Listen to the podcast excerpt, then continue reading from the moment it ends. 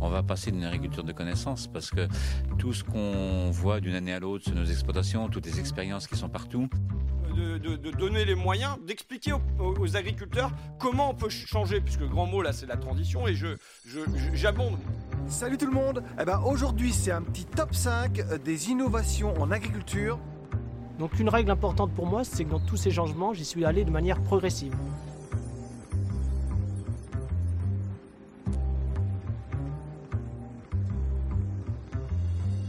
Bonjour à tous. Alors aujourd'hui, je suis particulièrement heureuse d'échanger avec mon invité. En effet, quand l'idée a germé d'un podcast sur l'innovation agricole et alimentaire, j'ai tout de suite imaginé un épisode avec Charles, fondateur de Poiscaille. Sauf que Charles a eu un confinement assez euh, mouvementé et ça a été assez difficile euh, de prendre rendez-vous ensemble, mais on a réussi. Le secteur de la pêche, vous allez le voir, est assez complexe et surtout il fait face à des enjeux immenses Comment préserver le stock de poissons tout en pérennisant cette activité ancestrale, la pêche On dit qu'au moment où l'homme a commencé à pêcher, il n'avait qu'à mettre la main dans l'eau pour attraper un poisson. C'est évidemment plus le cas aujourd'hui et les écosystèmes marins sont largement menacés. Poiscaille tente d'inventer avec tous les acteurs de la filière une nouvelle manière de consommer le poisson. Et sur et sur le gâteau, Charles est un passionné comme on en rencontre rarement. J'ai posé seulement deux ou trois questions et je l'ai écouté pendant une heure, alors je vous souhaite à vous également une très bonne écoute.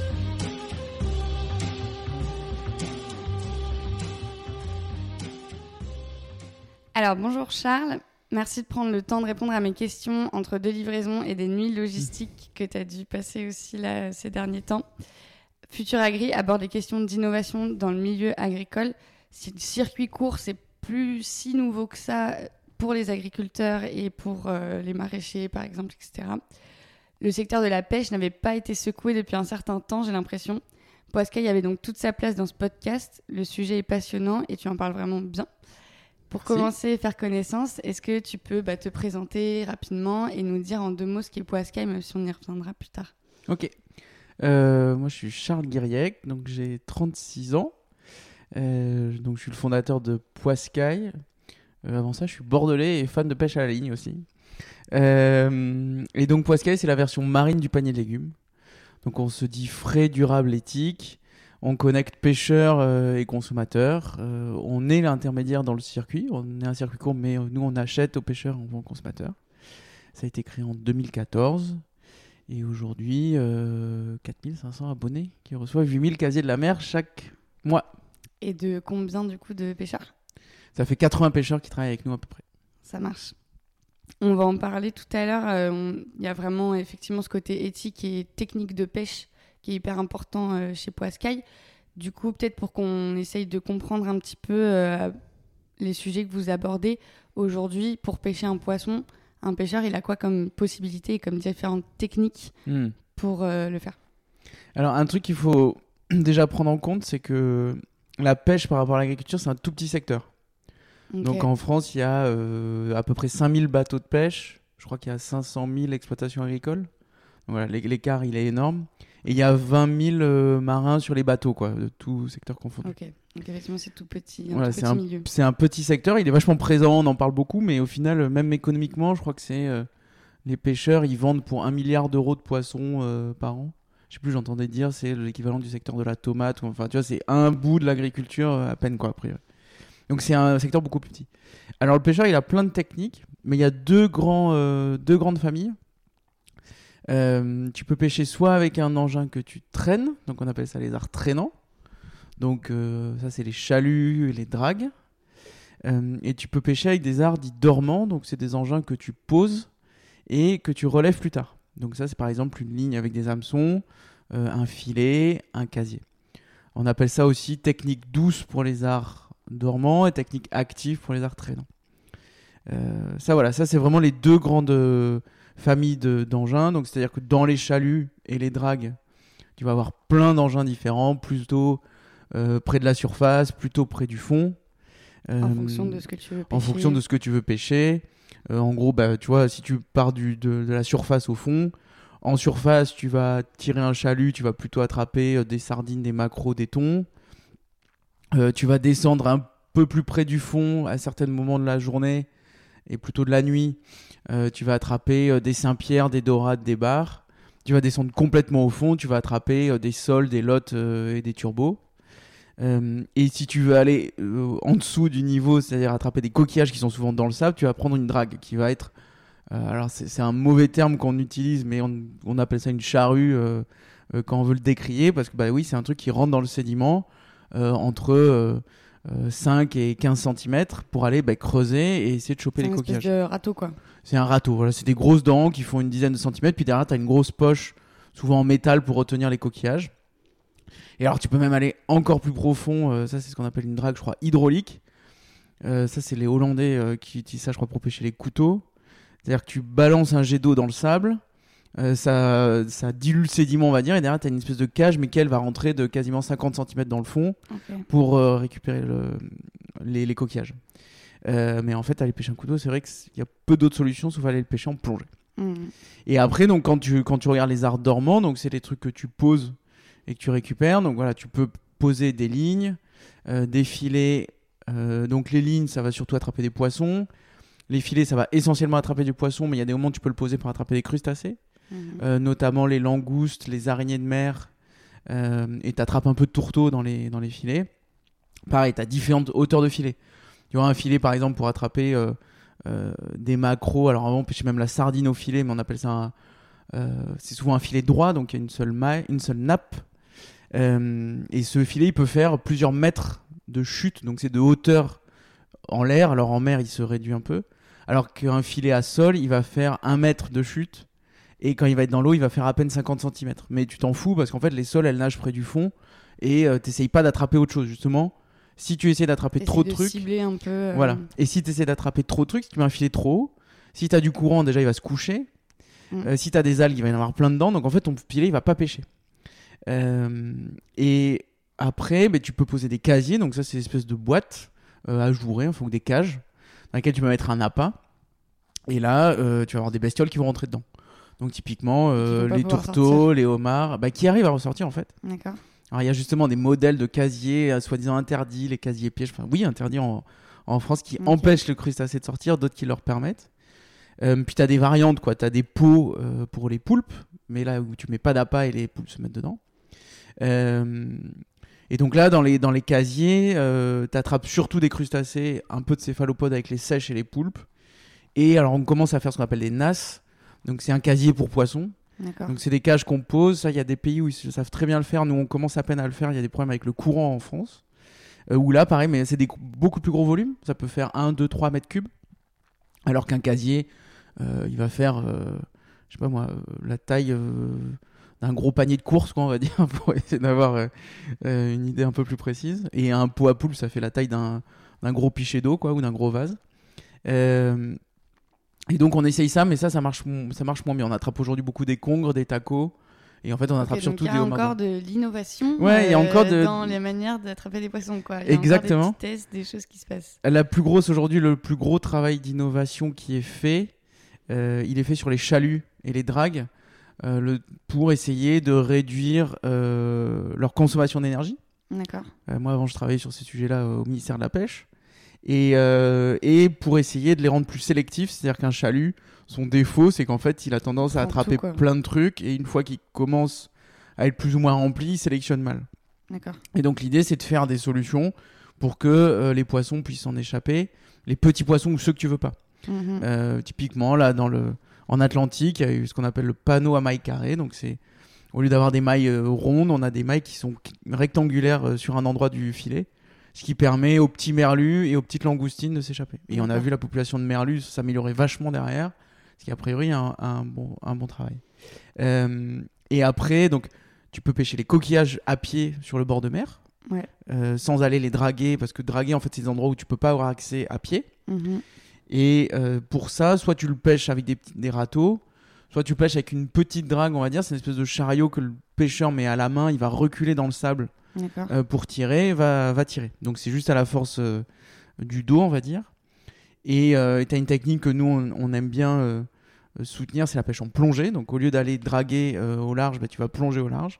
notamment qui s'est vachement développé sur la coquille Saint-Jacques ces dernières années. Ouais, j'ai euh, discuté du coup avec des, Des des plongeurs plongeurs de euh, coquilles Saint-Jacques. J'ai trouvé ça énorme leur métier. Quoi. Et voilà, et donc euh, là, tu, là, tu vas plonger à des endroits où tu as, des gens qui draguent.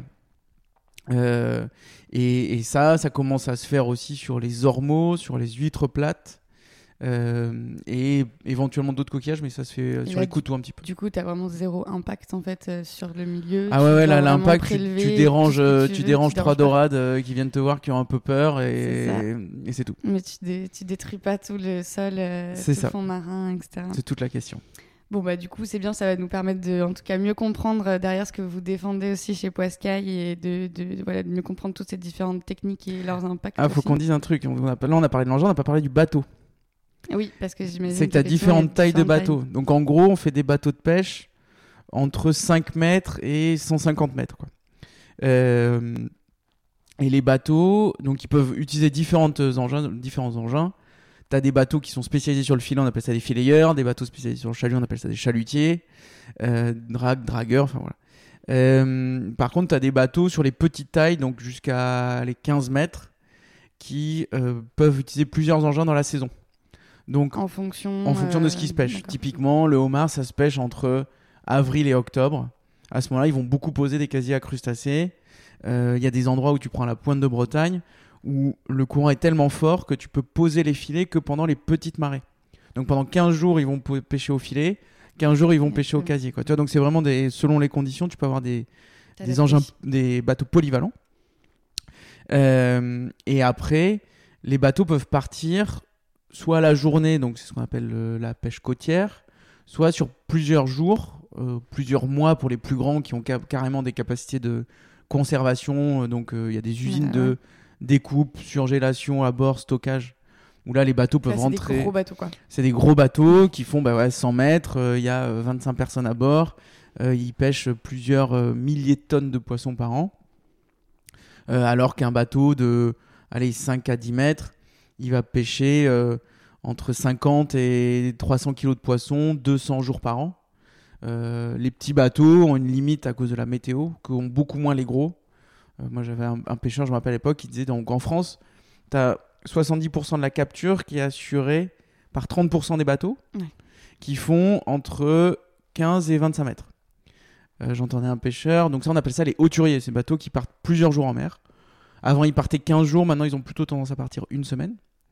Il y a un pêcheur qui appelait ça les autobus de la mer. C'est genre c'est Mhm. régulier, il- quoi qu'il arrive quasiment, ils sortent 300 jours par an, ils s'arrêtent deux mois pour euh, entretien, euh, travaux euh, et arrêts Mais techniques. sinon, ils y sont tout le temps. Tout le Ils temps, sont tout le temps. L'idée, c'est qu'ils sortent un maximum. Ils sont parfois en plus basés dans d'autres pays d'Europe, donc pas mal dans le nord de l'Europe, Irlande, Écosse. Le poisson peut re- revient par camion en général en France, et les marins font souvent des allers-retours en avion, mais ils embarquent plusieurs semaines d'affilée, donc 2, 3, 4, 5, 6 semaines d'affilée, Euh, et puis après ils changent l'équipage euh, régulièrement comme ça. Et tu as toute une équipe euh, en France qui euh, va, ou même localement, va aller euh, ramender les filets, changer le Mhm. matériel pour que le bateau il s'arrête jamais. quoi. Il y a des gens qui fantasment même le truc de. On, on met un moteur, euh, les moteurs sont souvent dans les cales des bateaux hyper profonds, donc super difficile d'accès. On met un moteur sur un bloc et puis on le change si jamais il est en panne, comme ça le bateau s'arrête jamais, jamais, jamais. Donc du coup, tu as vraiment pêcheur et pêcheur quoi. Enfin, c'est Voilà. ça va vraiment pas du tout le même métier en fait euh, en fonction effectivement de la taille de ton bateau, de ta technique euh, que tu C'est ça. utilises, etc. Tu pas le même quotidien en fait. euh. Et quand tu es sur un bateau de allez, une dizaine de mètres qui sort à la journée, en gros, euh, tous les pêcheurs ils disent, enfin de cette taille-là, on fait 200 jours de mer par an, Mm. parce qu'il y a 150 jours où, alors ils ont peut-être autant de temps d'arrêt, mais il y a 150 jours où la météo est pas bonne, Oui. où on en profite pour s'arrêter à ce moment-là, et, euh, et donc ils, ils sortent beaucoup moins souvent. Ça marche. Bon bah au moins comme ça, on est complet euh, sur le sujet. Et donc du coup, bah là, on a compris effectivement comment on pêchait. Et ensuite, qu'est-ce qui se passe Euh, aujourd'hui Hors Poiscaille, maintenant, c'est en train de révolutionner du coup la distribution du poisson en France. Comment du coup le pêcheur il distribue son, son poisson aujourd'hui Quelles sont ses différentes euh, possibilités? Euh, alors, le, le- les pêcheurs évoquent souvent euh, le, le- un décret, je crois, qui date de Colbert, donc je sais plus combien, 1750 ou je sais pas quoi, ou, ou 1800. Je, vais faire une connerie là, on corrigera ça après. Euh, qui dit que euh, le pêcheur est libre de vendre sa pêche euh, tant que il voit le clocher de l'église ou un truc comme ça quoi. Donc en gros, il peut vendre sa pêche euh, librement euh, dans ce, dans ce cadre-là. Alors ça a été encadré maintenant, C'est comme ça qu'on peut acheter des poissons sur le Au cul port, du bateau, euh, voilà. c'est ça. Où tu peux débarquer, dire vous avez pas un truc à vendre et ils le vendent quoi. Donc il peut faire ça. il Vendre- peut faire ça. Aujourd'hui, la majeure partie du poisson, il est vendu ce qu'on appelle la criée. Mhm. Euh, donc on mélange souvent la criée et la à la marée. Alors en fait, la à la marée, c'est l'endroit où se fait la vente du poisson et on vend aux enchères ce qu'on appelle à la criée. Euh, la à la marée, elle est souvent située sur le port. Euh, le pêcheur, il débarque, il a toute une infrastructure qui lui permet de débarquer. Donc euh, quand c'est marée basse, bah, il y a une grue qui lui permet de remonter son poisson de Ok. 10 mètres parce que bah, le bateau il est trop bas, ça lui empêche, ça l'évite de monter. S'il a besoin de glace, euh, il peut mettre. S'il a besoin de stocker dans une chambre froide, il peut. C'est donc ça, t'as tout l'aspect logistique Voilà. du port où qui permet, qui permet aux, aux pêcheurs de faciliter son boulot. Il y en a, Mm. ils ont pas de crier dans leur secteur. Tu verrais les trucs, c'est des seuls, c'est euh, l'enfer. c'est- euh, ouais. Enfin, c'est euh, si t'as une grosse pêche, tu sais pas où la mettre, t'as pas forcément le camion qui est assez grand. Enfin, bon. Ouais. Donc la criée facilite ce truc-là. Euh, t'as du gasoil si tu veux mettre euh, Mm. dans ton bateau pour pour repartir en mer. Si tu veux acheter du un filet, t'as la coopérative qui a un petit comptoir, etc. Et donc il- maintenant, à une époque, c'était de la main à la main, quoi. C'est-à-dire que les, les pêcheurs et les vendeurs se retrouvaient un peu sous la, la marée. Ils disaient alors, euh, vas-y, euh, allez, 50 quoi balles, tiens, vas-y, euh, je te prends tes barres, vas-y, 1000 balles, je te prends tes trucs. Enfin, tu vois, des trucs comme ça, c'était. euh, Et puis, euh, c'est des petits, des gros, on sait pas trop, quoi. Ouais. Aujourd'hui, le, le boulot de la criée, c'est de. la à la marée, pardon, c'est d'assurer la, la sincérité, la transparence des transactions. Donc, c'est souvent. euh, tu sors tes casiers, t'as un gars qui te dit ok, euh, t'attends de. ça, c'est bien du bar, ouais. euh, Oui, tu vois, aussi, ouais, T'as du euh, bar commun, du bar moucheté, t'as du Mm. macro, du macro espagnol. T'as euh, quelqu'un qui regarde quand même, voilà. qui contrôle un peu bah, tout ça, qui, quoi. qui, va, qui confirme ça, quoi. Le fait Ouais. que, que cette espèce d'autorité, mais c'est pas une autorité vraiment. C'est souvent un service public, donc tenu par les, enfin tenu financé par les chambres de commerce et d'industrie, Ok.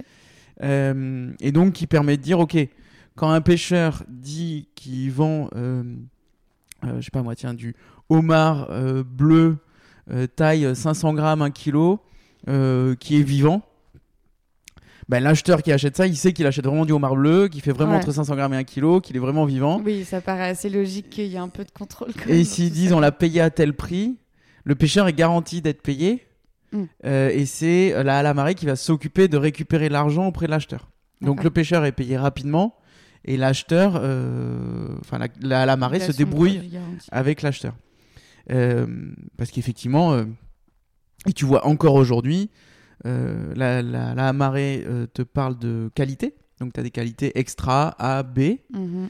Euh, d'une à la marée à l'autre, les, les- ces critères-là sont pas les mêmes. C'est-à-dire que tu, du extra à Arcachon sera du A euh, à Brest. Enfin, je dis n'importe quoi. Euh. J'espère que la créée de Brest ne nous en voudra pas, mais ça n'a rien à voir. Mais c'est un exemple complètement. en tout euh, cas, il y a des critères différents et tu voilà. pas le même produit. C'est pas encore parfait. Euh, mais euh, ça s'est nettement amélioré par rapport à un moment où on mélangeait des espèces. euh, Il y avait des trucs d'une région à l'autre, on les appelait pas pareil. Enfin, tu vois, tu prends des noms de poissons, ils ont Oui, selon vrai, les ports plus. des trucs différents. Et après, donc la majeure partie des ventes, elle se fait aux enchères. Donc là, ce qu'on appelle la criée. Donc avant, c'était Mhm. des mecs qui gueulaient, euh, on comprenait rien. Euh, mais là, c'est maintenant un truc électronique. Donc euh, le poisson, il déroule en général sur un tapis pour être présenté à la vente. Donc il y a de plus en plus de ventes à distance. Donc tu es derrière un écran et tu appuies mhm. pour enchérir. Et c'est un type d'enchère assez particulier parce que c'est souvent des enchères descendantes. Donc on part d'un prix, on descend, et le premier acheteur qui appuie a le poisson. Euh, les... Maintenant, tu as des systèmes un peu hybrides où ça descend. Quand il y a un premier qui appuie, ça s'arrête. Tu comptes 1, 2, 3. Et s'il y en a un autre qui appuie, ça peut remonter. Et c'est le premier qui lâche qui laisse à l'autre. Voilà. c'est pas un truc à la hausse, c'est à la baisse. Euh, Ah, et en général, maintenant, les systèmes euh, sont faits pour que bah, ils prennent l'historique des ventes euh, précédentes et dire ok, si un truc s'est vendu euh, 10 euros, on va pas le démarrer à 20 parce qu'on va que pas ce soit à peu près cohérent et que. C'est ça. Et tous les jours, en gros, en général, du lundi au vendredi et parfois le samedi, passe plusieurs tonnes de poissons euh, à l'heure. quoi. C'est vraiment parfois des, des débits qui sont assez hallucinants. La, la criée est efficace pour ça parce qu'elle permet de vraiment euh, faire écouler du poisson. Quand tu vois, ça, ça va vraiment vite. Quoi. Tu vois, Et t'es là, effect- clac, bah, clac, clac, J'en ai visité une euh, lors de mes études, à la criée de Boulogne-sur-Mer. Mm. Et effectivement, euh, je m'attendais pas du tout à quelque chose d'aussi, euh, enfin, d'aussi technologique aussi. En plus, elle venait toute refaite. Et du coup, ouais, t'as des boutons et des lumières partout. C'est ça. Et effectivement, ça va hyper vite. Enfin, tu Il comprends faut essayer de voir, euh, t'as le nom du bateau, tu repères tout et tout. C'est Au Ouais. début, c'est. ils connaissent, ils, se- bah, ils connaissent quoi. Donc euh, du coup, ils parlent. Enfin, il y a des, tu sens qu'il y a des informations en fait qui passent entre eux où toi, t'es complètement largué quoi. Et donc ça, c'est la criée. Euh, et le pêcheur peut aussi vendre en gré à gré, c'est-à-dire que toi, tu es acheteur euh, à la criée, moi, je suis pêcheur. Euh, je vais dire, ok, euh, bah, j'ai vendu à Marion, euh, euh, je sais pas, 50 kilos euh, de maquereau à 10 euros. Ok, c'est bon, euh, on passe Donc, pas ce tu poisson pas à la vente. criée, ok. Tu passes pas par la criée, mais tu vends sous la, la marée. Parce que la, la marée t'assure euh, la déclaration de tes captures, euh, l'enregistrement, toutes les Et tu infos. dois avoir des espèces de contrats long terme aussi ou euh, des gens Pas qui du tout. prennent tout, non Alors oui, si, ça, oui, tu peux avoir des contrats long terme. Euh, Quand tu as un pêcheur qui va bosser oui, avec des gros bateaux. acheteur et euh, Les, les gros bateaux peuvent le faire. Et ça, ça se fait beaucoup sur tous les poissons qu'on appelle bleus. Donc c'est les poissons qui vivent plutôt dans le haut de la colonne d'eau, près de la Mhm. surface, donc les sardines, les maquereaux, les thons, qui sont beaucoup vendus historiquement aux conserveries. Oui. Euh, ou qui sont, qui sont débarqués en tellement grand volume. C'est-à-dire que tu vois, un bateau qui pêche la sardine, il peut attraper 10 tonnes dans une journée. Mm. Et quand tu as 10 tonnes qui sont attrapées, il n'y a pas forcément parfois assez d'acheteurs pour que tout le monde euh, achète sa tonne. Quoi, tu vois, enfin, c'est... Ouais. Il y a toute taille d'acheteurs à la criée, il y a surtout des. Donc ce qu'on appelle les marailleurs, qui sont des gens qui achètent à la criée et qui sont des sortes de grossistes, mais qui eux vont vendre à d'autres grossistes ou vont vendre à d'autres plateformes. Euh, Et donc euh, voilà, sur ces trucs-là, il y a pas mal de contrats un peu long terme. Tu vois, genre la conserverie, elle va prendre 1 euro euh, le kilo de sardines entre telle date et telle date, et là, euh, on est capable d'en prendre tant de tonnes par semaine. Et après, le pêcheur, bah, il peut vendre en direct lui-même. Donc, euh, euh, soit au cul du bateau, euh, soit euh, à une cabane, euh, comme on voit euh, euh, pas mal euh, dans le sud-ouest, ou un étal qui est mis sur le port. Euh, et voilà. Ça marche. Et donc, du coup, ben, tout ça aussi euh, pose euh, parfois problème euh, avec des problématiques qu'on connaît bien aujourd'hui maintenant et on va pas y revenir ici parce que je pense qu'on en a assez parlé de surpêche, de destruction aussi des milieux marins, puis de pollution aussi. Ça, c'est clair que c'est un énorme problème. Et je trouve ce qui est intéressant chez Poiscaille, c'est justement qu'au lieu de juste militer, entre guillemets, l'idée c'est aussi de bah, faire plaisir avec le poisson et découvrir des nouvelles espèces. Et aujourd'hui, tu as des espèces qui sont en surpêche, d'autres non, d'autres où t'ai entendu l'autre jour sur euh, effectivement le thon où on a l'impression, enfin moi c'est mort, j'achète plus jamais de thon de ma vie, alors qu'en fait là Ils c'est bon, maintenant c'est hyper, euh, c'est hyper ok. Euh, et du coup, voilà, aujourd'hui, vous, vous faites découvrir des espèces qu'on n'est pas forcément effectivement sur le marché. C'est pour toi, c'est vraiment ça le, le- la clé un peu de, de la pêche de demain, c'est aussi faire euh, manger et faire découvrir et cuisiner d'autres espèces de poissons qu'on n'a pas l'habitude de, Ah, clairement. Et alors, la, cl- mais la clé d'avant, c'est la- c'est le prix en fait. Ouais. Euh, c'est qu'en fait, un des défauts de la criée, enfin, un, un des trucs dont se plaignent les pêcheurs euh, sur la criée, c'est qu'ils sont pas contents du prix qu'ils payent. D'accord. Euh, Pour eux, il n'y a pas de juste rémunération quand tu passes par la criée. bah, il y a tout en fait. C'est-à-dire Ouais. qu'il y a des jours, euh, le, le- le prix à la criée il est super variable. C'est-à-dire qu'il y a des moments, euh, tu vois, tu prends, tiens, bon, le bar c'est un peu emblématique, mais, prenons-le. mhm. En ce moment là où les touristes arrivent, donc les poissonniers achètent plus à la criée qu'en hiver, où ils ont moins de ventes localement. Mais alors là, il y a les touristes, et ils font n'importe quoi. Donc ils payent le bar 20 euros. D'accord. Euh, au mois de janvier prochain, quand il y aura des grosses pêches partout en France, toi, même si localement il y en a pas beaucoup, le bar il vaudra 5 euros. Euh, donc tu vois, en fait, pour un, pour un pêcheur, c'est assez complexe. Il, il- Déjà, il sait trop pas quand est-ce qu'il va quoi. pêcher. Il sait pas exactement ce qu'il va pêcher. Quelle sera la nature et la taille de son poisson. Enfin, est-ce que ce sera des gros, des petits, des machins. Et il sait Ouais. pas quel prix il va le vendre. Euh, donc en fait, la stratégie qu'ont trouvé ceux qui peuvent se permettre de le faire, c'est de pêcher du volume historiquement. Tu vois, c'est dire, Ouais. on fait du volume. Et puis en fait, au pire, tu payes les charges. euh, Si ça se passe bien, tu te payes une bagnole de luxe en rentrant. Quoi. Tu vois, vraiment, il y a eu des cas historiques comme ça. Quoi. Euh, et il y avait par le passé, je crois que ça existe même encore dans pas mal de ports, ce qu'on appelle le pavillon bleu. C'est euh, le pavillon, enfin la récompense du bateau qui a pêché le plus gros tonnage dans l'année. Est-ce qu'il est rentable? Euh, Est-ce qu'il va pas faire faillite? Est-ce qu'il est pas en train d'hypothéquer la moitié de sa baraque et celle de ses enfants? On n'en sait rien. Mais il a pêché le plus gros tonnage et on le récompense pour ça. Donc il y avait cette culture comme ça et souvent c'était lié. Tu faisais du tonnage, tu faisais du, du chiffre d'affaires et tu faisais des, des sous. Euh, et donc ça, ça, ça induit deux choses. C'est un, on... alors je sais pas un ou deux, mais on tire sur les ressources fortes et aujourd'hui euh, ça commence, ça devient compliqué pour les pêcheurs d'avoir une rentabilité dans certains cas. Et on tire sur les organismes aussi. Mhm. C'est-à-dire que pour faire ces tonnages énormes, en gros, tu vois des bateaux, même ceux qui partent à la côte, ils commencent à 2h du matin, ils terminent à 18h le lendemain, comme ça pendant plusieurs mois. Quoi. Donc tu croises des marins, ils te disent euh, j'ai 40 ans, t'as l'impression qu'ils en ont 60. Quoi. Donc, euh, Ouais, je t'ai physiquement, entendu dire que c'était un des métiers les plus dangereux du monde. J'étais assez. c'est un des métiers les plus dangereux ouais, du monde. ouais. C'est le métier le plus dangereux du monde, plus dangereux que le bâtiment. Euh, mais moi, j'ai- je vois plus ce truc de usant, quoi, tu vois, où Ouais. les, les- les mecs euh, sont dans ces rythmes-là. Euh, et tu, tu vois cet effet de néo-pêcheurs, on va dire, qui ont plus envie de dire moi, j'y passe euh, 8 heures par jour, c'est déjà pas mal. Euh, j'ai pas envie d'y passer euh, 16 heures par jour en mer dans des conditions difficiles. Parce que Ouais, c'est vrai qu'une marée, ça peut ressembler à un mec de 60 ans à 40 À quoi. 40, c'est ça. Mm. Euh, et donc, c'est c'est vraiment des trucs euh, assez difficiles. Donc, euh, pour moi, la clé euh, là-dedans, c'est de dire ok, il faut que les pêcheurs ils touchent plus d'argent par kilo de poisson. Euh, Et donc, comme ça, ils auront moins cette pression du volume tout le temps. c'est ça. C'est ce qu'on constate avec Poiscaille. Nous, euh, moi, j'y croyais pas mal parce que j'avais vu un pêcheur vendre en direct quand j'étais observateur des pêches. Donc, au début de ma carrière, je comptais les poissons sur les bateaux. D'accord. J'en avais vu un qui faisait de la vente directe et il allait beaucoup mieux que les autres. Euh, il pouvait, quand il y avait un peu trop de tempête, il disait bah, Je me barre au ski. Mon fils est fan de ski, je suis euh, à- sur le bassin Arcachon. On fait 3 heures, on fait l'aller-retour dans la route. Lui, ça faisait pas peur de faire 6 heures de route dans une journée par rapport à une journée de mer, c'est rien. je fais ma journée de ski et on revient. Quoi, tu vois. Et son fils fait du ski et tout, il était hyper chaud. quoi. Euh, et lui pouvait se le coup, permettre ouais, pendant que les autres ça, quoi. continuaient à aller en mer malgré le fait qu'il y ait du mauvais temps. Il dit bah ouais, il faut que je fasse. Il, doit faire plus de volume de poissons pour atteindre le même chiffre d'affaires. Et donc, Euh, ils prennent des, plus de risques aussi. Et euh, donc, ça fait plus de pénibilité, plus de risques, etc. Et donc, alors, et pour augmenter le prix, euh, le- le- la rémunération globale des pêcheurs, soit tu prends les espèces qu'on connaît tous, euh, mais il faut savoir qu'en France, on mange en priorité du saumon, du cabillaud, des crevettes, qui sont tous les trois pêchés euh, en Norvège et sous les tropiques. Ouais. Donc, saumon élevé en Norvège ou au Chili, euh, cabillaud pêché dans le nord de la Norvège, et crevettes, euh, donc les, ce qu'on appelle les gambas, là, euh, c'est tout le tout l'arc tropical quoi. Donc euh, l'Asie, euh, l'Amérique du Sud et Madagascar, enfin et un peu un peu d'Afrique. Paper top.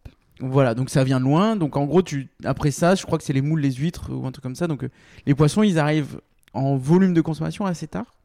Mais par contre, ce que tu vois à la criée, euh, c'est que tu as du poisson qui est payé euh, euh, plus de 15 euros, donc euh, les sols, les bars, les turbos, les Saint-Pierre. Et tu as, beaucoup de poissons qui est payé moins de 2 euros. Euh, donc euh, les vieilles, les tacos, les chinchards, ben, pour, euh, tu vois, en gros, quand tu es pêcheur, soit tu fais du volume de ces poissons à 2 euros, puis tu, tu charges, tu charges, tu charges. Quand tu tombes sur ces poissons luxueux, alors tu vas pas les vendre aussi cher parce que tu vas les abîmer avec tes volumes. T'es pas en capacité, tu as, un gros, t'as un- en général un gros chalut ou un gros filet, donc tu as tendance à les abîmer un peu plus. Tu les stockes dans des caisses plus volumineuses, donc tu les écrases plus. Mhm. donc tu les vendras pas à 20 euros, mais tu les vendras peut-être euh, 8, euh, 6, 10. Mais par rapport à tes 2 euros de base sur lesquels tu calcules ta rentabilité, c'est le kiff quoi. Mhm. Euh, tu vois, t'as des mecs comme ça, ils disent euh, c'est scandaleux, ils attrapent du bar, ils le vendent 5 euros.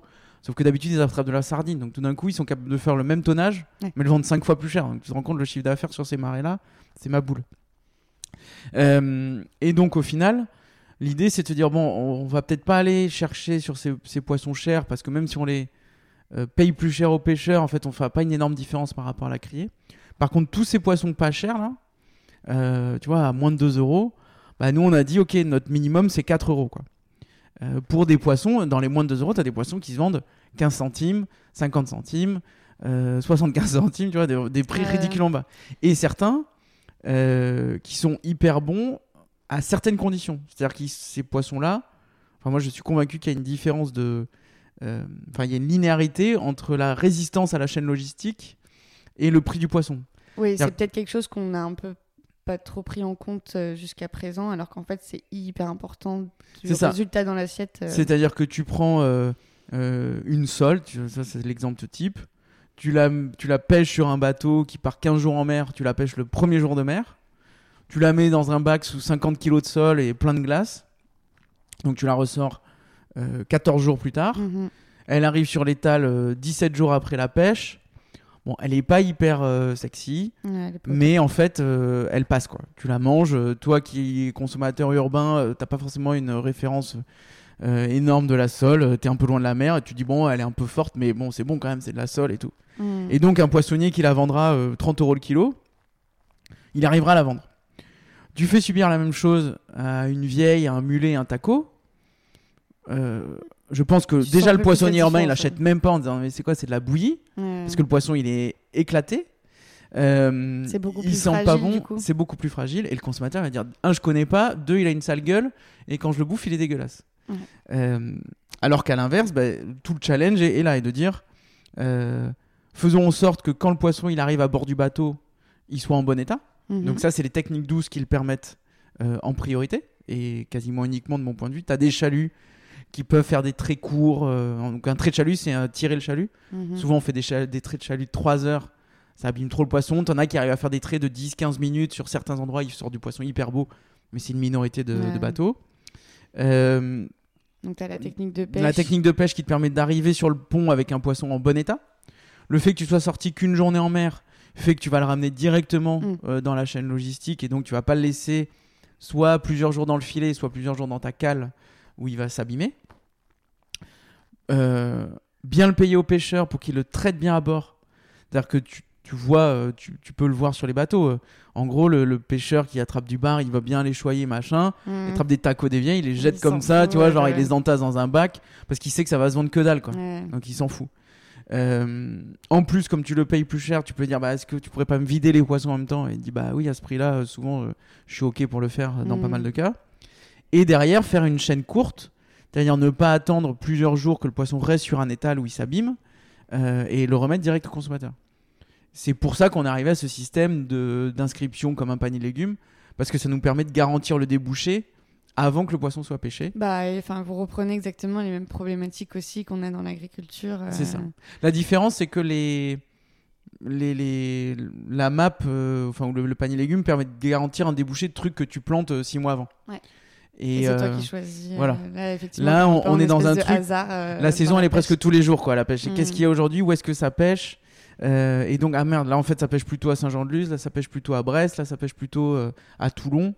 Et, euh, et c'est, pour moi, c'est ça la clé. Et en fait, ça, ça te permet de dire au pêcheur, ok, bah, je te paye euh, tes macros à un prix de, de, de parisien, tu vois, genre je les paye euh, 8 euros vidés toute l'année, alors qu'il y a des moments ça vaut 1 euro, tu vois, pendant le confinement c'était 1 euro, nous on payait 8.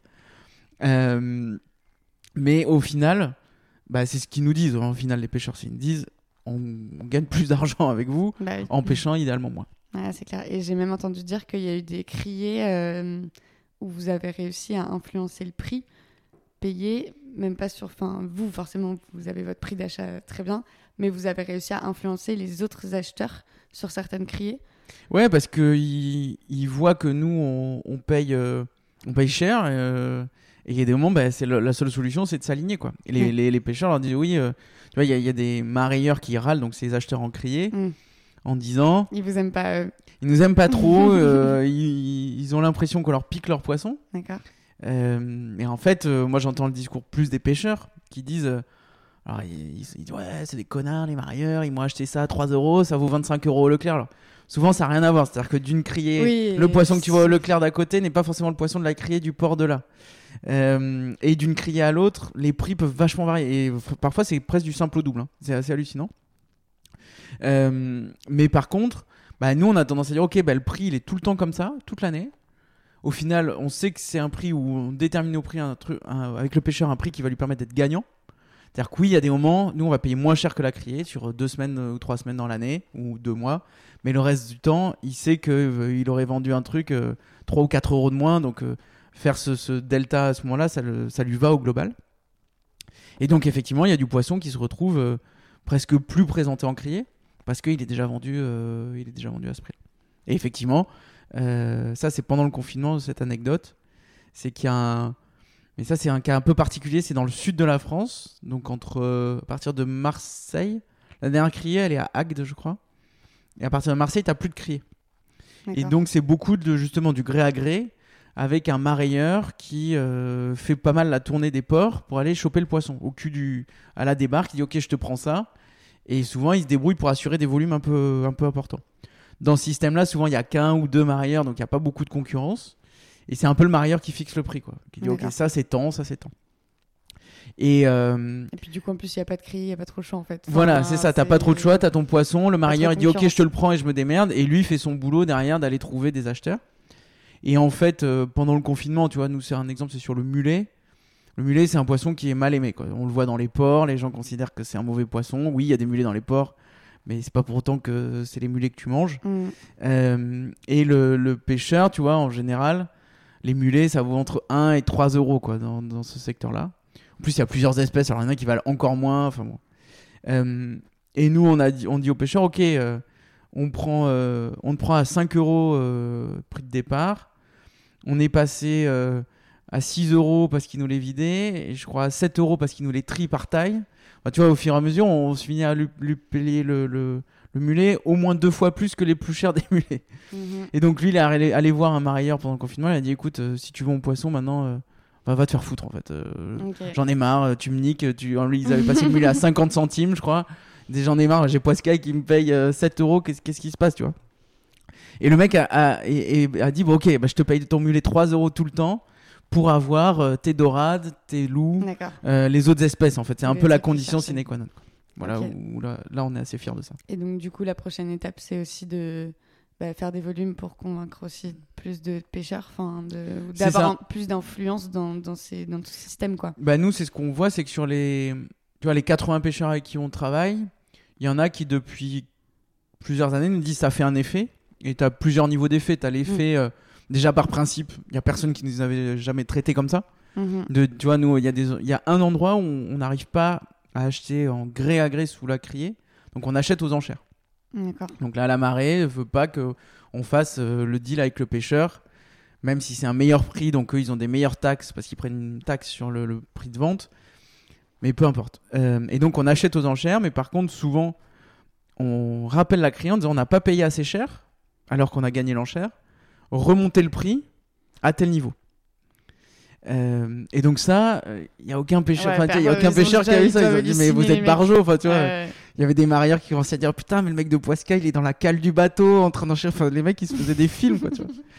Et euh, du mais ça tu vois rien que par principe. Moi je sais enfin alors, c'est- ça tombe bien c'est c'est le bassin Arcachon où, où je vais assez souvent. Euh, ce pêcheur là je crois sa mère qui vend pour son frère euh, à la cabane qui fait oh putain Poisca et tout foutez le bordel et tout Enfin, c'est hyper marrant tu vois c'est super touchant quoi. Hyper parler entre C'est ça. et tout. Donc, euh, donc là, tu vois, là, il y a un truc déjà de rien que d'intention. Mm. Tu vois, quelqu'un qui arrive avec cette intention-là, il y en a, y en a pas eu beaucoup. Ils ont souvent vu les marieurs dire ouais, t'inquiète, je te l'achète, et puis l'enchère d'après, en fait, euh, 2 euros quoi.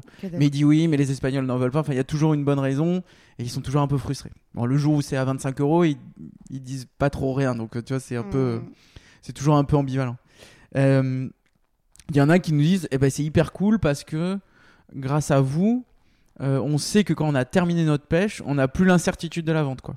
C'est-à-dire que parfois, la, Tu te rajoutes pas cette, problème, cette charge mentale. euh, C'est ça, c'est que derrière, tu vois, tu pars en mer, tu sais pas si tu vas trouver le poisson, et, et puis il y a des moments, euh, les mecs ils stressent, enfin, ils se disent putain, euh, j'ai rien trouvé sur ce caillou-là, il y avait rien là, il y a rien, ah putain là ça pêche, mais c'est genre dernière minute, il faut que je rentre avant la tempête, donc j'ai qu'une demi-heure pour faire mon poisson, vite, vite, vite, vite, je me blesse, je me machin, enfin tu vois, je, je tire, ma marée elle est un peu fatigante, j'arrive, je suis crevé.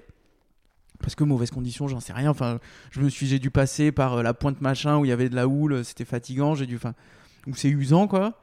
Et derrière, parfois la sanction, c'est genre le poisson il est vendu euh, moitié prix que la dernière fois quoi. tu vois. Mm. Donc euh, bah t'as ton banquier qui dit ouais j'ai pas assez tout sur le compte machin enfin tu vois. Donc eux Là, ils savent que voilà ils ont fait euh, tant de kilos, ils multiplient par le prix, ils disent ok là j'ai fait euh, tant d'euros quoi tu vois. Et ils peuvent, au moment où ils pêchent, se projeter effectivement sur un prix de vente et se dire Ok, bah là, peut-être que là, du coup, c'est ok, j'ai fait mon chiffre et je peux, je peux y Je peux m'arrêter, ça y est. Ouais. Exactement. Se dire là je vais peut-être pas forcer, euh, je sais que j'ai tant que de C'est un métier qui est plein d'incertitudes, Ouais, pêcheur. c'est tout le temps. peu l'enfer. Mm. Et, euh, et en plus, tu maîtrises pas les paramètres. C'est-à-dire que, Ouais. euh, enfin, je sais pas si en agriculture tu maîtrises beaucoup, mais j'ai l'impression que tu as moyen d'avoir de l'info, les capteurs, euh, la météo, euh, des conseils, etc. À la pêche, il y a personne qui dit tiens, ce matin, tu devrais aller pêcher euh, tel Tel caillou. C'est euh, à l'instinct, au savoir, ah, il y a machin qui a pêché. C'est plein d'infos que les gens analysent sans s'en rendre compte, mais puis après, euh, avec l'expérience, ça rentre. Mais spontanément comme ça, puis tu as peu de gens qui te forment à te Ouais. dire ah, vas-y là tel caillou il est comme ça il est comme ci c'est un peu les secrets les carnets avant de pêche se vendaient a priori avec le bateau je sais pas si c'est encore le cas mais si ils vendent les points GPS D'accord. Derrière là il y a un truc et donc t'as euh, euh, merde j'ai perdu mon fil De ce que ça change euh, dans voilà, vie, du l'effet euh, psychologique, on va dire, un peu de principe. L'effet, tout d'un coup, c'est beaucoup plus cool pour moi, euh, mon, mon exploitation est plus sereine. Et t'as l'effet ultime qui est, ben, en fait, je m'arrête de pêcher. Tu vois, nous, cet hiver, on a un pêcheur, il nous a envoyé, ah ben c'est ça, poiscaille, il nous a envoyé les, ces, ces graines de, de son potager en train d'être mises à germer, quoi. Ben voilà, en fait, euh, vous m'avez bien payé hier, euh, j'ai fait mes deux journées de pêche que j'ai valorisées avec vous, ben maintenant, je vais faire mon potager pour le reste de la semaine, alors que je pourrais aller en mer, quoi.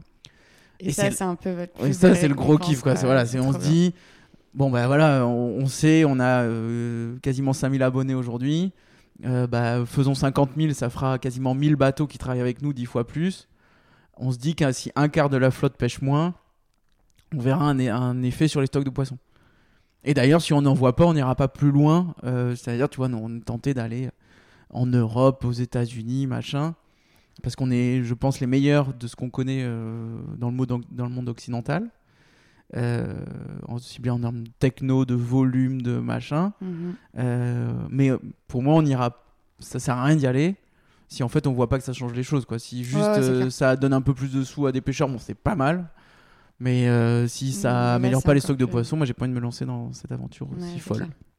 Et du coup, euh, pour euh, finir un peu sur la partie vraiment poiscaille et de votre activité euh, là, du coup, j'ai entendu qu'il y avait pas mal de marketplace ou de produ- de, de- voilà de- d'entreprises avec des produits de qualité qui vendaient des produits de qualité qui ont un peu explosé pendant le confinement.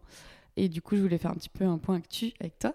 Euh, Qu'est-ce qui s'est passé? Est-ce que vous avez aussi explosé? Et comment vous avez un peu géré ça? Enfin, Euh, alors nous, on, a, bon, on s'est arrêté, euh, on s'est arrêté 10 jours euh, pendant, le, pendant le confinement. Alors moi, j'étais à la pêche sous les tropiques, en train de, de faire du kayak et, bon manger mon poisson et mon riz cuit au réchaud à bois tous les soirs. Donc c'était un peu compliqué d'avoir les infos, mais Ouais. il nous a dit restez bloqués et vous passerez plus facilement par les États-Unis. Donc l'équipe qui était là avait des incertitudes euh, multiples. C'était côté pêcheur, on savait rien quoi. C'était genre attends, il y aura une vente. Ah mais non, il y aura pas de vente. Est-ce qu'il y aura les transporteurs? Parce que nous, il faut qu'il y ait des transporteurs. Il y a des transporteurs spécifiques qui nous connectent. C'est pas les transporteurs classiques parce que c'est des caisses de poissons, ça coule. Tu peux pas les mélanger avec tout le reste quoi. Donc on savait, on, on savait pas du tout. Il y a eu un petit peu un flottement au début. Ouais, de- c'est ça. Qu'est-ce qu'on fait? Est-ce qu'il y a la vente? Est-ce qu'il n'y a pas la vente? On avait des échos hyper euh, euh, Différents en fonction différents, des régions aussi. Ouais. Euh, et en plus, on avait un message des pêcheurs qui disait euh, Merde, cet hiver a été merdique. C'est-à-dire que depuis le mois de septembre 2019 euh, jusqu'à mars saison. 2020, les conditions météo étaient moyennes. Et donc, pour les pêcheurs côtiers, ça a été l'enfer. quoi. C'est-à-dire qu'il n'y avait, il y avait pas des très mauvaises conditions météo, mais suffisamment mauvaises pour les empêcher de sortir, eux, régulièrement. Et- pile à la limite. euh, Et donc, non, mais les trésors étaient vraiment euh, en train de, de s'amaigrir fortement. Quoi. D'accord. Et, euh, et donc, le, le- le confinement est arrivé au moment où il y a la, la grosse période de beau temps qui est arrivée Ouais. et où ça a pêché bien, en il fait. a tu vois. fait hyper beau euh, Voilà. pendant le Il confinement. a fait ouais. hyper beau pendant le confinement. Les pêcheurs, ils ont enfin pu sortir régulièrement, retrouver les poissons, retrouver les habitudes. Et souvent, en fait, post. Enfin, cette période de transition, elle peut être très bonne parfois. Mm. C'est-à-dire que les poissons, euh, au du printemps. coup, ils euh, n'ont pas été pêchés, eux, ils, sont- ils étaient bah, au début, ils ont pêché, mais ils ont vu le poisson euh, jeté, euh, mal payé, enfin, tu vois, en disant bon, bah, ça sert à rien d'y aller. Et nous, on avait une autre. enfin, donc, on avait cette euh, envie-là de reprendre parce qu'on voyait la merde pour les pêcheurs et, et euh, le potentiel de, de, de galère euh, sur le reste de l'année. Ouais. Et donc, et d'autre côté, on a nos commerces partenaires qui reçoivent les glacières avec les commandes, qui distribuent les commandes aux clients, euh, qui nous disaient on ne sait pas si on va ouvrir, on est fermé, les équipes, les machins, les bidules. Donc là, on a arrêté. Et on a dit, bon, ben vas-y, on reprend. Euh, on a repris le 27 mars, je crois que c'était un vendredi. On commence par reprendre un jour par semaine. Puis au final, on a repris deux jours, trois jours, quatre jours. Et en fait, au bout de trois semaines ou quatre semaines, en fait, on travaillait à plein. Et là, oui, on s'est fait défoncer. Euh, on a travaillé, euh, on, a, des on, a eu des- on a sorti des volumes comme jamais. On a fait euh, trois fois le volume qu'on faisait habituellement et quasiment une fois et demie ou deux fois le chiffre d'affaires d'un mois de février. Quoi. Donc, Donc toi, t'es rentré quand même. moi, j'ai réussi à rentrer normalement en fait, alors que tout le monde nous mettait la panique et que chaque fois qu'on se présentait à un comptoir, on nous disait bah non, vous allez arriver, vous irez pas plus loin que la prochaine étape. Et en fait, on est rentré normalement Avec quelques heures de retard, mais ça allait. Et puis après, ben, on, on a, on a repris la prod euh, une semaine après, doucement. Et puis euh, l'équipe a commencé à revenir. Et en fait, le premier jour où il y a une, une grosse, euh, un volume significatif, ils nous ont appelé en pleurant à, à 8 heures presque en disant Mais il fallait nous dire que c'était Noël en fait. Tu vois, les- Mais nous, Ouais. on n'avait même pas vu venir le coup. On se disait Tiens, il y a 300 commandes. 300 commandes, c'est les doigts dans le nez. Que normalement, tu vois, ils font ça, ils sont 4 la nuit. euh, 300 commandes, c'est une petite nuit quoi. Ils, ils commencent à 23h30, à 3h30, tout est plié quoi. Euh, et en fait, c'était 300 commandes, mais avec 3 à 5 kilos par commande au lieu de 1 kilo par commande. Donc tout d'un coup, c'était plus Ouais, du tout le même délire fait. quoi. Donc on s'est réorganisé, on a négocié avec des transporteurs pour recevoir la marchandise plus tôt. Euh, on a commencé, on a faisait des rythmes, tu vois, les, la prod elle commençait à 21h, elle finissait à 7h du matin, et puis en plus souvent ça dérivait. Enfin, on a eu des galères pas possibles. À un moment, euh, Chronopost change ses horaires parce qu'on commence à faire des volumes plus importants et ils ont des contraintes. Un, jour, le, un jour, le camion se barre et pas de deuxième camion pour récupérer la cam. Donc, on avait genre euh, trois palettes de cam qu'on a dû défaire. On savait plus ce qu'on en faisait. Euh, donc, tu vois, enfin, des trucs. On a des, des jours où les équipes ont terminé à 18h d'emballer les commandes alors que normalement elles terminent à 14h. Enfin, tu vois, des trucs. Euh, ça a été un. Ouais, tout le monde a bien donné de sa personne. Ça a été un gros euh. bordel, ouais. C'était, mais euh, c'était hyper euh, satisfaisant d'avoir les pêcheurs derrière qui disaient putain, mais en fait tout le monde nous laisse tomber et, euh, et vous euh, et vous vous assurez euh, comme jamais quoi, tu vois. Ouais. Donc euh, alors il y en a pas mal qui ont développé le, le circuit court pendant, euh, enfin la vente directe pendant euh, pendant le confinement. Et, euh, et tous ces pêcheurs qui ont réussi à faire ça, euh, Aujourd'hui, ils sont plutôt euh, sereins. C'est-à-dire qu'ils disent on n'a pas rattrapé toute la trésor euh, qui était euh, mise à mal depuis septembre, mais ça va. Tu vois, on sait qu'on va tenir, alors que t'en as d'autres qui ont peut-être moins bien pêché sur cette période-là au final, qui disent putain, je m'inquiète. Enfin, tu vois, qui qui, qui, sereins, quoi. qui étaient à dire euh, bon ça y est les beaux, les beaux jours arrivent on va charbonner comme des porcs parce qu'on a euh, en gros entre euh, avril et septembre des bonnes conditions Mhm. et c'est là il va falloir envoyer et en fait pas de poisson donc eux sont, sont plus inquiets D'accord. Merci du coup pour ce petit point. Euh, on va parler aussi maintenant un peu plus de, bah, de toi aussi dans, dans, tout ça. Euh, du coup, tu nous as dit que tu travaillais avant effectivement plutôt euh, côté fonctionnaire pour compter les poissons sur les bateaux. Et ensuite, tu as décidé de, de, de monter Poiscaille. Aujourd'hui, on te connaît aussi parce que tu es un fin gourmet et un cuistot. Euh, en tout cas, tu arrives à bien sublimer le poisson et tu l'as travaillé jusqu'au bout aussi euh, de la chaîne. Et je trouve que c'est hyper intéressant aussi euh, de, bah, d'apprendre à cuisiner ces poissons-là parce que je pense que c'est une des clés aussi pour les découvrir. Est-ce que ça t'est venu après ou est-ce que de base tu étais déjà un super euh, gourmet et un super cuistot ou est-ce que c'est aussi en bossant chez Poiscaille, etc., que tu t'es euh, un peu formé à tout ça? Ah euh, non moi je, enfin j'ai les souvenirs euh, au bord de la mer à Royan où je passais les vacances chez ma grand-mère euh, elle Ça m'a appris un peu direct. à, à, à manger euh, je sais plus euh, hyper petit je savais dépioter ma sole là, machin enfin tu vois bricoler mes, mes poissons un peu tout seul donc moi j'ai toujours euh, kiffé ça bah, en fait c'est un- ça fait partie moi j'adore la pêche euh, récréative donc tu vois essentiellement à la ligne Euh, ça fait partie en fait du, du kiff quoi c'est à dire que Ouais. tu vas pêcher t'attrapes ton poisson le soir tu rentres tu te fais un barbecue avec les potes euh, et puis t'essayes des trucs parce qu'en fait le poisson tu peux risquer des trucs un peu plus donc euh, moi, j'avais toujours ce kiff pour la bouffe. Par contre, avec Poiscaille, je me suis, euh, j'ai découvert des espèces que sur lesquelles j'avais des a priori, où j'ai redécouvert des qualités de poissons euh, que je mangeais euh, bah, par des systèmes qui étaient forcément euh, pas aussi bons pour la qualité du produit. Tu vois, typiquement, tu as toute une famille, là, des cousins de la morue, donc on appelle ça les gadidés. D'accord. Les merlus, les lieux jaunes, les tacos, euh, tous ces poissons-là, ils sont super fragiles en fait. Et euh, pêcher à la ligne, euh, ramener en 48 heures, moi j'ai redécouvert des espèces, Mm. tu vois, le merlu de ligne de Saint-Jean-Louis, c'est ma boule. Et on a pas mal de clients qui nous disent ok. Les lieux jaunes, moi j'avais une mauvaise image, tous mes potes bretons ils disaient le bar c'est de la merde, vous mangez le lieu jaune alors qu'on pêchait plutôt le bar. Je leur disais non mais c'est quoi ce délire? J'attrapais des jaunes, j'ai foutu dans mon kayak la journée. En fait c'est Mm. juste que c'est super fragile. Le soir c'était, j'étais là mais qu'est-ce, pourquoi ils se branlent là-dessus? Enfin, Hmm. Je comprends pas. Et mais effectivement tu vois quand tu les as dans des super bonnes conditions, la diff est là. Tu peux faire waouh. Et après, euh, ouais, ce truc de quand même. Mais je pense que c'est aussi influencé par le l'état d'esprit général de dire euh, zéro déchet, on, re- on recycle tout. Moi, j'avais un petit peu ce truc-là de dire vas-y, on va prendre les arêtes, on va faire des rillettes et tout. Mais là, je le pousse volontairement euh, en disant vas-y, euh, on a cette matière-là et en plus comme on l'a régulièrement, bon, premier jour tu jettes, puis au bout d'un moment, tu vois là, on a des arêtes de thon dans la chambre froide. Euh, bah tu vois là, il y a, je sais que je sais qu'il y a un mec ce midi, parce qu'on bouffe ensemble le, le midi, qui va aller prendre les têtes, qui va aller récupérer trois trucs. On va se faire une poêlée de, de pâte au thon ou je sais pas quoi avec, et, et ça va être hyper bon. Bon, bah, en tout cas, n'hésite pas à continuer. Tu nous régales tous les ans au Salon de l'Agriculture. C'est hyper chouette. Et peut-être pour finir, j'ai vu sur le blog du coup de Poiscaille que vous avez un peu des espèces de revues littéraires. Euh, j'ai cherché si j'avais un peu des références en la matière. Moi, je suis originaire de Paimpol. Et du coup, euh, j'étais obligée de lire euh, quand j'étais petite Pêcheur d'Islande euh, de Pierre Ok. Loti parce que sinon, bah, je faisais pas partie de la famille, clairement. Du coup, il- bah, le livre est incroyable, mais aussi un peu connu sur le sujet.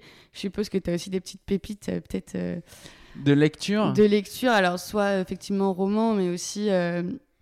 Bah, ou des essais, tu vois, qui t'ont marqué. Je sais pas s'il y a des. Enfin, j'imagine qu'il y a des gens qui écrivent sur ces sujets-là que vous traitez chez Pascal. Euh, Ah, mais si, mais, ah, putain, mais je sais plus comment il s'appelle. c'est une, une BD muette. Euh, Que des images, du coup, il n'y a pas de bulle. Ouais, qui s'appelle. Bonjour. Je sais plus, est-ce qu'il s'appelle euh, L'amour en mer? C'est une super histoire de d'un vieux marin bigoudin qui se perd en mer et, et sa femme qui le retrouve, qui traverse les avis. C'est hyper cool. Ok, bah écoute, je, je vais Euh, chercher ouais, et on je va- mettrai les ça, c'est euh, vraiment, ça c'est vraiment plutôt marrant. Euh, Qu'est-ce qui, ben, là tu vois, nous on parle de ce bouquin, mais ça c'est un bouquin plus de, de vulgarisation scientifique là, qui s'appelle Pour une révolution dans la mer. Ok. Euh, si on veut creuser un peu ces sujets-là et ces enjeux. ah ouais, ça c'est le. Tu vois, il y en a pas mal. Il y en a quelques-uns des bouquins sur genre plus de poissons dans 50 ans, on va tous manger des méduses et tout. Mm. Euh, moi, pour en avoir lu quelques-uns, je trouve que c'est. euh, C'est euh, C'est relou. euh, Il y, a- il y a plein de trucs que il y a plein de trucs qui me qui me gratouillent. Là, lui, il arrive à. Donc c'est en plus c'est. Tu partages son C'est un ancien prof, de- enfin c'est mon ancien prof et notre ancien prof parce qu'on est pas mal d'ingénieurs agro euh, spécialisés en pêche, les aliotes chez Poiscaille, c'est notre ancien prof. Et effectivement, on dit putain, euh, voilà quoi, le, la- le- le déroulé il est limpide quoi. Pour nous, c'est tout ce qu'on a un peu en tête, machin. Au moment où on lit ça, euh, c'est hyper Ok, clair. donc pour une révolution Dans la mer. dans la mer. De Didier Gasquel, ça c'est le, ça c'est la lecture de l'été. Trop bien. Euh, Si, mais après, c'est des bouquins de, sur la, beaucoup sur la pêche. Tu as des auteurs américains qui, en gros, euh, vu que là-bas, la pêche récréative et notamment la pêche à la mouche, c'est une espèce de marché énorme, D'accord.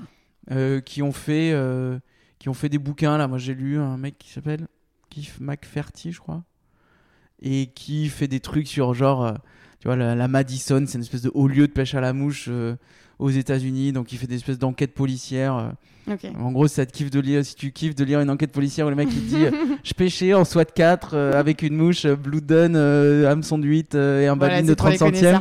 Voilà, c'est pour toi. Mais je suis pas sûr que tous les gens. et La après. BD, la Ah, la, révolution, la BD sera peut-être mieux. Et t'as Anita Conti aussi, tous ces, tous ces bouquins-là? C'est Je une, un qui a une histoire de Maboule. C'est, euh, elle travaillait sur les, les bateaux qui chassaient les mines flottantes pendant la guerre. D'accord. Et en fait, elle s'est retrouvée après à aller développer euh, les pêches euh, en Afrique et dans différentes régions du monde.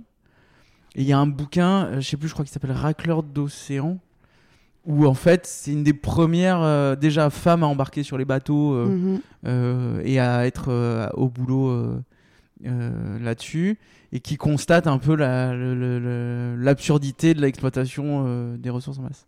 Donc tous les bouquins d'Anita Conti, il y a des trucs. euh, moi j'en ai lu un où elle se retrouve en Afrique à pêcher des espèces d'énormes requins, à essayer de comprendre comment ils migrent, comment ils sont là. Il y a tout le flip autour de ça. Enfin, ouais, c'est euh, Bon, pas bah, mal du écoute, tout là, comme, on a, euh, on a comme déjà de référence. quoi faire. Merci beaucoup. Eh bien, c'est la fin du coup du podcast. On a dépassé largement le temps, mais c'est tellement intéressant que je voulais pas te couper. Euh, merci beaucoup, Charles. Et du coup, bah, il n'y a plus qu'à aller euh, découvrir tes petits paniers. euh, Sur poissons. Exactement. Merci Marion. Merci. Voilà, j'espère que ce sixième épisode vous a plu. En tout cas, moi, j'ai appris beaucoup de choses en l'enregistrant. Je vous donne également la référence du livre dont on parle à la fin. Il s'agit de Pour une révolution dans la mer de Didier Gascuel. Si vous voulez tout comprendre et poursuivre cette discussion, c'est en effet une mine d'or qui regroupe toutes les informations, visions et solutions pour inventer la pêche de demain, avec Poiscaille. Je vous invite vraiment aussi à tester Poiscaille, c'est vraiment une solution idéale pour découvrir de nouvelles choses à cuisiner, tout en soutenant des pêches durables. Vous pouvez aussi retrouver le dimanche de temps en temps Charles au micro de On va déguster sur France Inter lorsque la thématique se fait marine. Pour être informé des prochains épisodes, vous pouvez suivre la ferme digitale sur ses réseaux sociaux. Je crois également savoir que vous pouvez beaucoup nous aider en notant le podcast avec plein d'étoiles. À très bientôt pour de nouvelles rencontres avec les personnes qui font l'innovation dans le secteur agricole.